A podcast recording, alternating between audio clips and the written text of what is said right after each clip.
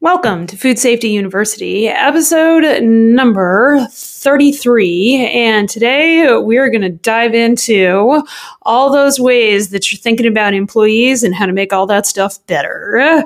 Grab your pen and paper and your thinking cap, guys, and listen on in.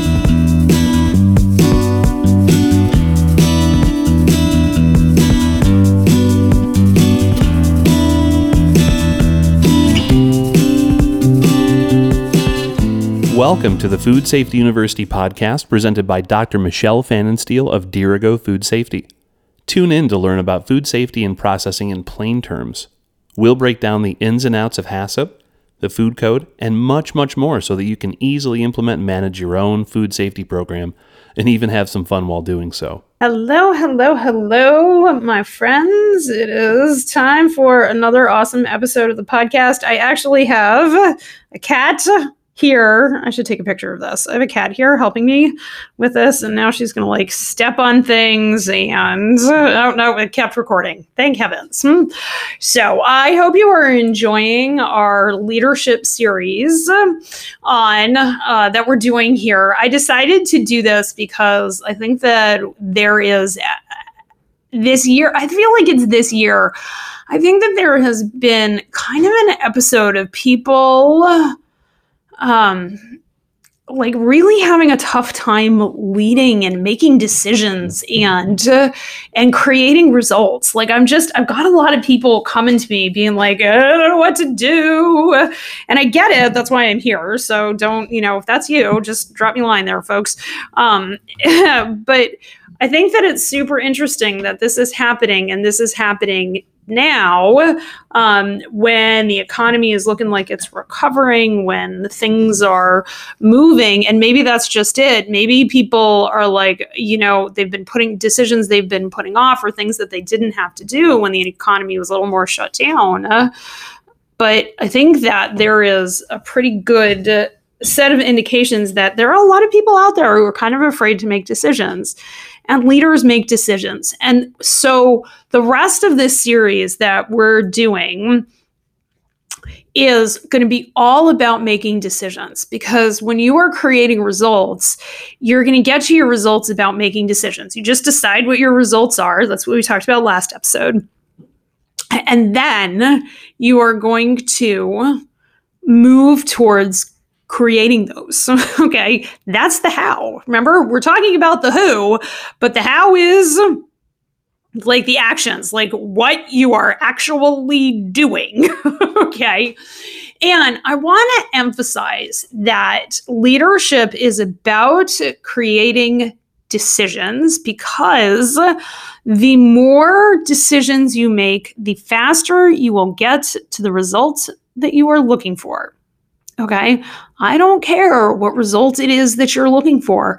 The more decisions you will make, the more you will learn and the more you will drive on to success. You will do it faster if you use our after action process and ask yourself after every decision what went right, what went wrong, what are we going to do differently next time? Huh? Okay. So today we are specifically going to talk about employees and leadership when it comes to the employee sector. Other topics that we're covering in this, we're going to talk about expansion because I know there are a lot of COVID dollars out there, guys. So let's talk about that. Um, we're going to talk about, so that's expanding, like physically expanding your facility. Then we're going to talk about new markets, like expanding into new markets. We are going to talk about leadership when it comes to corrective actions. We're going to talk about leadership when it comes to equipment, and then we are going to wrap up, unless I get requests for more topics to talk about leadership about. So, okay, I love talking about leadership. It's my favorite.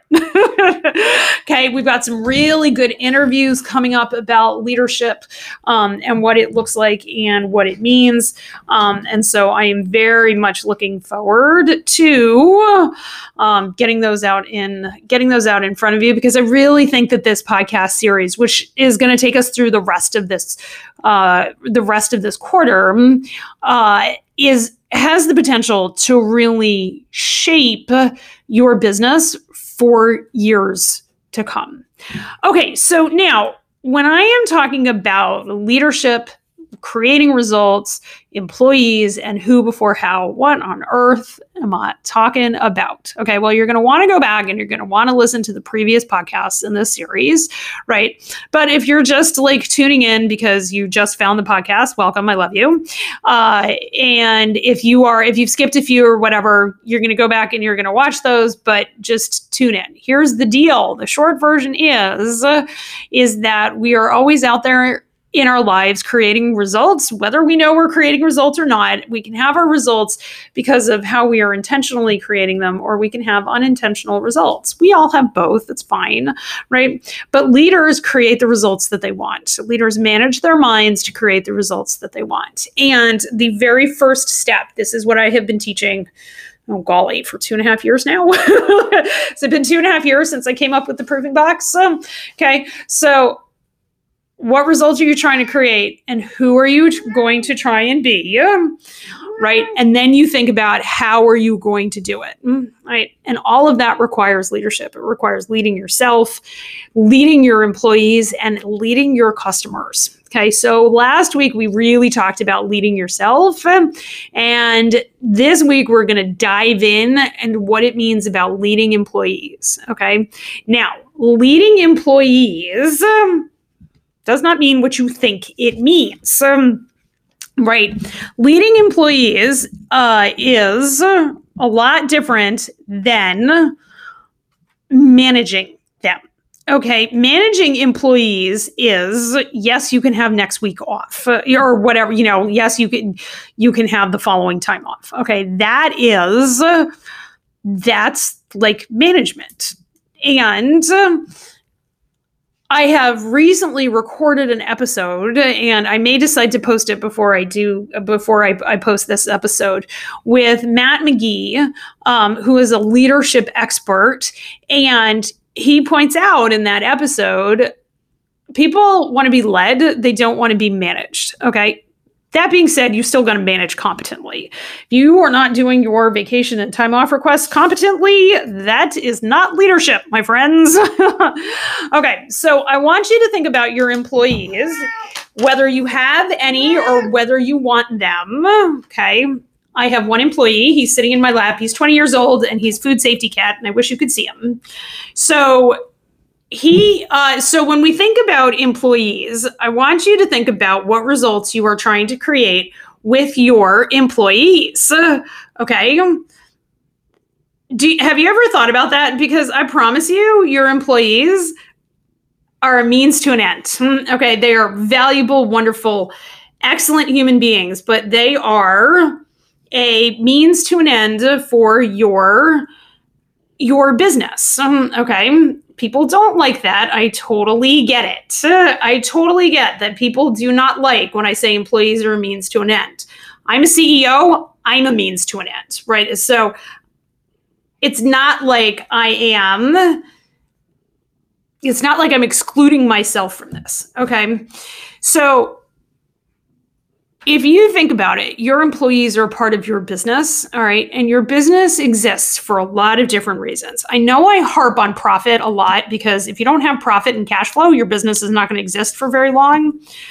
But your business also exists for you to be out there in the world creating the meaning that you want to create. That is in large part the answer to the question of who do you want to be? My business exists so that I can figure out how to more authentically be who I am in the world, right? And then I can create that for you, right? I can be out here, I can be communicating it with you. Um, so now, what do I mean when I say employees are a means to an end? Well, the employment structure, however you have it at your business, is a means to an end of executing the functions of the business. One of the things that you could think about is is that the function, one of the functions of your business, and one of the results that you can create is creating community amongst employees. In order for that to happen, you actually got to have employees. Okay. Now, not everybody wants that. Not everybody wants a community of employees. You know, you've heard David say he doesn't believe in the employees as family. And I got to agree with him because there are some deeply dysfunctional families. But that your business is a community that I am totally on board with, and you can absolutely create results within your community. You know, you heard me talk on uh, the last one of this series about my family and the results we create in my family. But a lot of those results is, is we're, we're creating the family as a sustaining community. Okay. I, you know, I'm still great friends with my brother. We talk every week with my mom. And I know everybody doesn't have that, but it's there because we've decided to create it as a result. So, okay.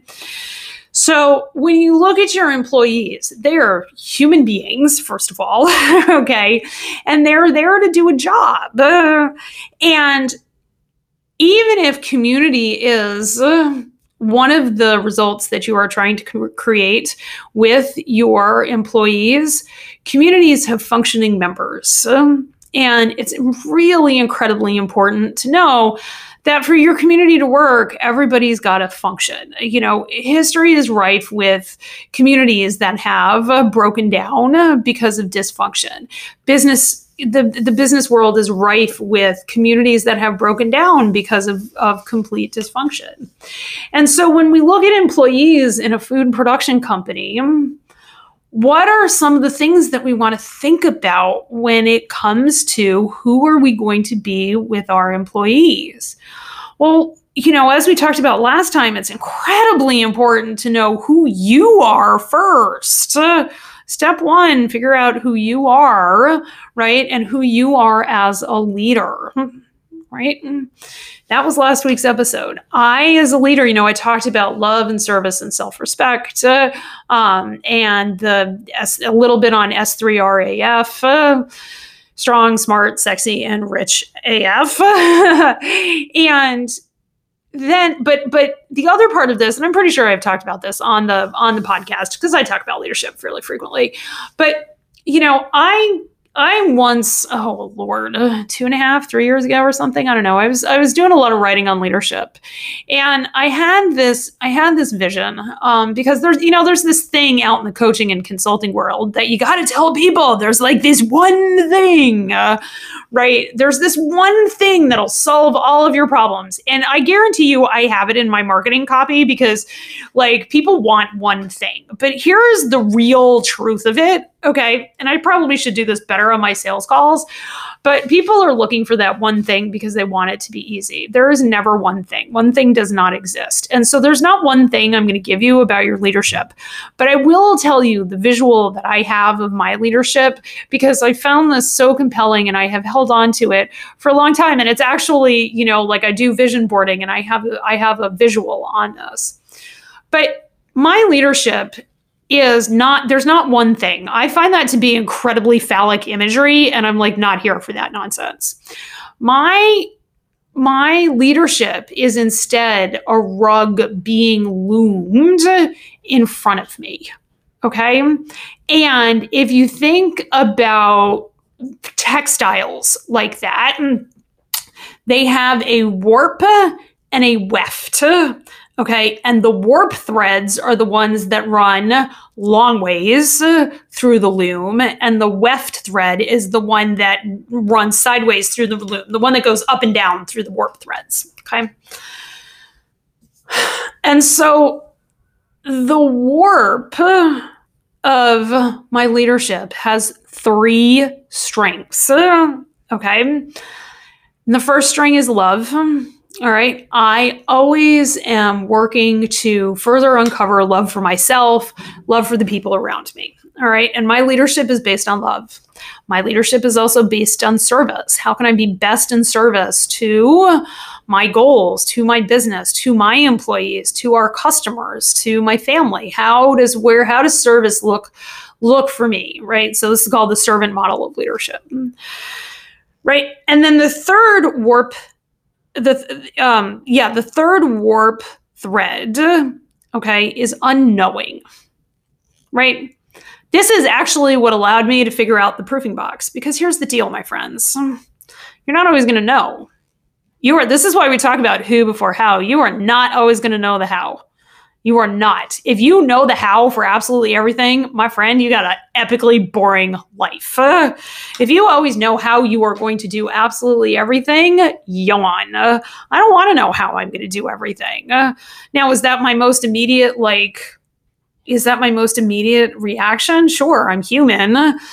But, dude, the fun is in figuring it out. That's kind of what entrepreneurship is. That's what running a business is. That's what running a food production line is is doing your level best to, to make sure that everything works the way that it is supposed to. And when it doesn't, having your own back and knowing that you can figure it out. Okay. So you don't have to know everything. So that's the, that is the, the, those are the warp threads of my leadership. And what I have also come to understand is the weft of my leadership, which is the, you know, the thread that goes up and down. The weft actually changes. And you'll find when you're actually looming a carpet, the weft does change because that's how you get multiple colors. Um, and so when you're looking at the weft threads, there are weft threads around what results I am creating uh, right now that's binding my leadership together. Okay. Sometimes it's creating results about money. Sometimes it's creating results about time or my body or my other relationships and things like that but you get to decide how you want to think what you what is your visual? I'm not giving you this this this visual because i want you to adopt mine. I want you to think about what it is for you. And i'm a particularly visual thinker um, and so this may come to you differently but i'm i'm asking you as you look at how to lead employees to be open to it because that vision is what you're going to come back to because that is who you are being as you are going out into the world and leading your employees. Because here's the dealio, my friends your employees are people, okay? And people will like people all over your product and process. Uh, okay, this is primarily why my consultancy exists, okay, and why the coaching product exists. Because we are not robots. We don't generally manufacture with robots, and even if we did, those robots programmed by people. okay. And it's just super important to remember that people are messy and it's okay. Remember what we talked about last time? There's nothing wrong with you. Well, guess what? There is nothing wrong with your employees either. Now, they may be behaving in a way that you don't want them to behave. They may be calling out. They may be not adhering to COVID protocols. They may not be there. I mean, how many of you are suffering from that? You'd be like, Michelle, I would love to have the problem of employees to lead. I have no employees because I cannot find any, right? Mm. But here's the deal your leadership starts with who are you going to be as you solve the problems that employees are bringing to you right now? Maybe your very first problem is lack of employees. Maybe you need a plant manager and you don't have one. Well, my question for you is, is who are you going to be as you solve that problem? Because if you decide who you are going to be, if you decide you're going to, you know, I don't know, adopt my values for this week, just for this week, guys, try and go live out love and service and self respect. See what happens in your business, right? How, you know, when you decide to do that and ask yourself, well, I need a plant manager. What would love and service and self respect do here? And then go do that. Like I'm telling you, it is not much harder than that. Mm, I know that seems pretty super obvious, but you'd be super surprised how, in the heat of the moment, it is pretty easy to forget to ask that and to say, oh my God, I need a plant manager. I have to hire like my friend's cousin George. And then we get a plant manager. Or how about this one?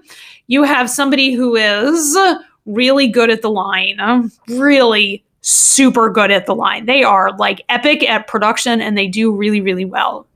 And then you promote them to team leader. Oh, wait, you didn't promote them to team manager now, did you? You promoted them to team leader. Okay. And so now they're a team leader and they're not as good as that. And you just wanted them to be because maybe you don't have a leadership training program. Okay. And then all of a sudden, you had a good production line worker that has been promoted to a team leader, because you didn't ask yourself what does love and service and self-respect do? Because in that instance love and service and self-respect uh, either figures out how to have a training program for a leader or uh, looks at the people and does not judge promotion potential based on their production volume. Uh, okay? Because when you're looking at your employees, you got to take into account their capacity for leadership, their desire for leadership. Okay. If you happen to do, you know, like promotions, right? You got to look at their capacity and desire for doing what it is that you are asking them to do. Okay. And they come as a package. They are a means to an end, as I said, but they're a means to an end that have capacity and that they have desire. And how are you going to show up with your own capacities and desires to meet them where they are? What does that look like? That is getting to the crux of who before how in your business. Okay. Once you've figured that out, you can then go do all the hows. And the hows look like writing job descriptions, figuring out who the heck is going to be great at whatever position you are trying to fill, figuring out and writing down before you actually do the hire what SOPs they're in charge of. I cannot tell you how many times I'm like backfilling. I'm like, okay, guys, go look at who you actually have and write their job description with the SOPs that they're actually responsible for because they're i don't i don't like you know if you don't if you don't do the thinking beforehand then you got to do it after the fact and you already got a person there okay? And it is always harder. I know you're desperate for warm bodies on that production line or in your leadership team but i urge you to think of who before how okay? Who do you want in a position what qualities is that person going to bring? Because the more you hire from that spot, the more you are going to create the business that you want to build.